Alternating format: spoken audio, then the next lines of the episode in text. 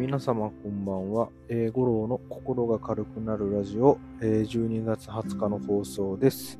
えー、僕は、え2年ほど前からパニック障害を患っており、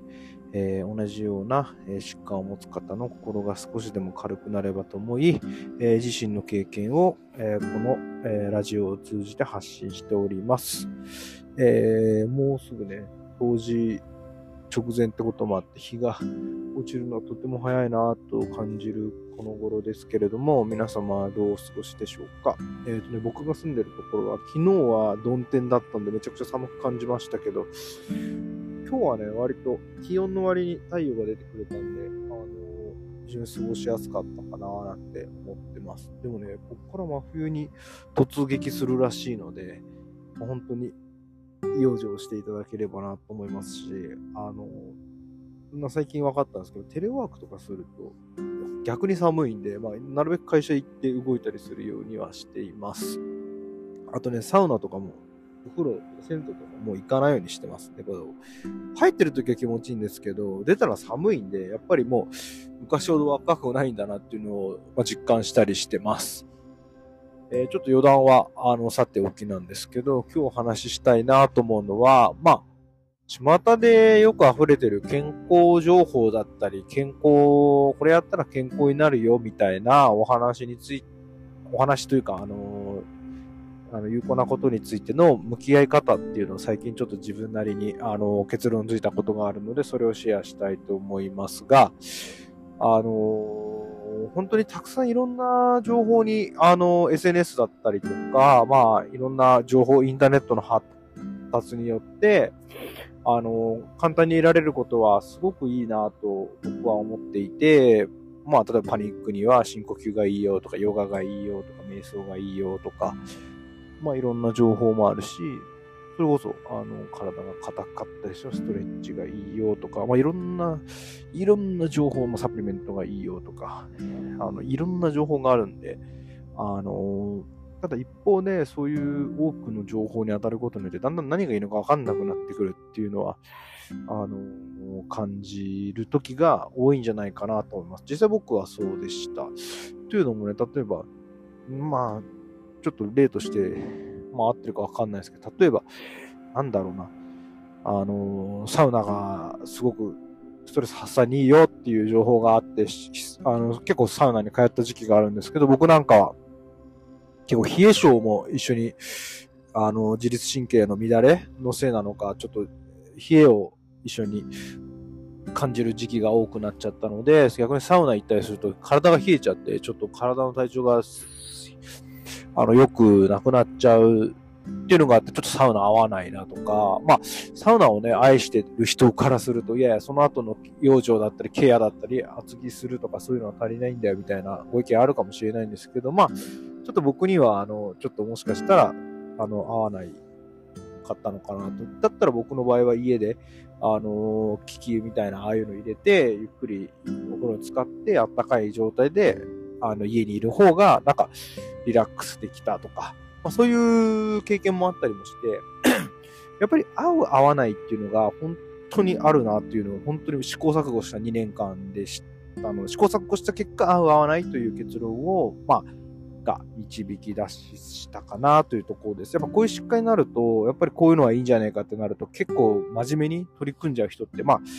多いんじゃないかなってすごく思っていて、まあ、僕も、まあ自分のこと真面目っていうのもあれですけど、まあ、ある種ちょっと、なんかそういうのをちょっと、なんていうんですかね、凶悪的に取り組んじゃうというか、ガッとのめり込んで、あ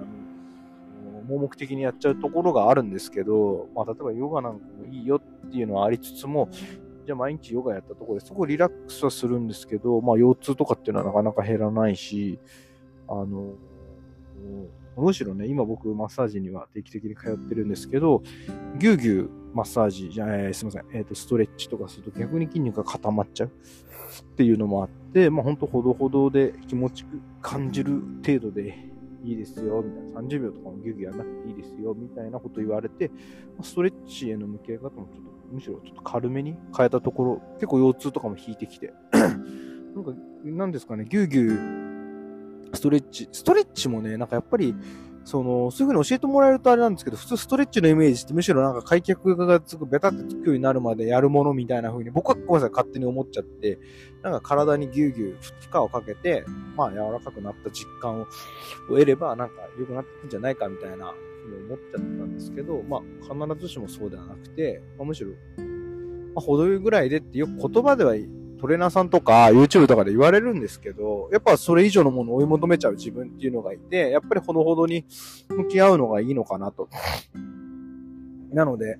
そういうなんかいろんな情報とかというのは、もちろん試すことはもちろんすごく大事で、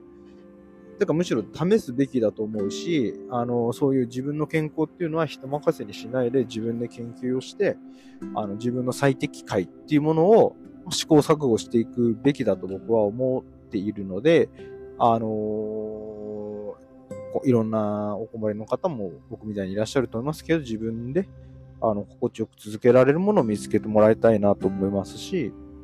そんなにね、あのー、やっぱり、何回も言いますけど、合う、合わないが本当にあるので、そういうことを、まあ、自分には合わないんだなと思ったらポイってするなり、まあ、ちょっと負荷を減らしてみようとか、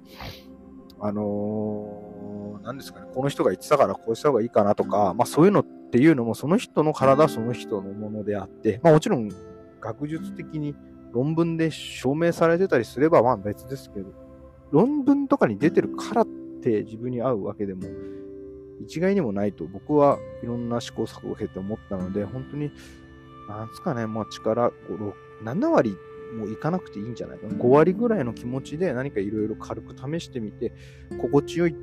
く、自分が意識せずとも続けられるものっていうのに必ず出会えると思うので、まあそういったことを見つけられるように、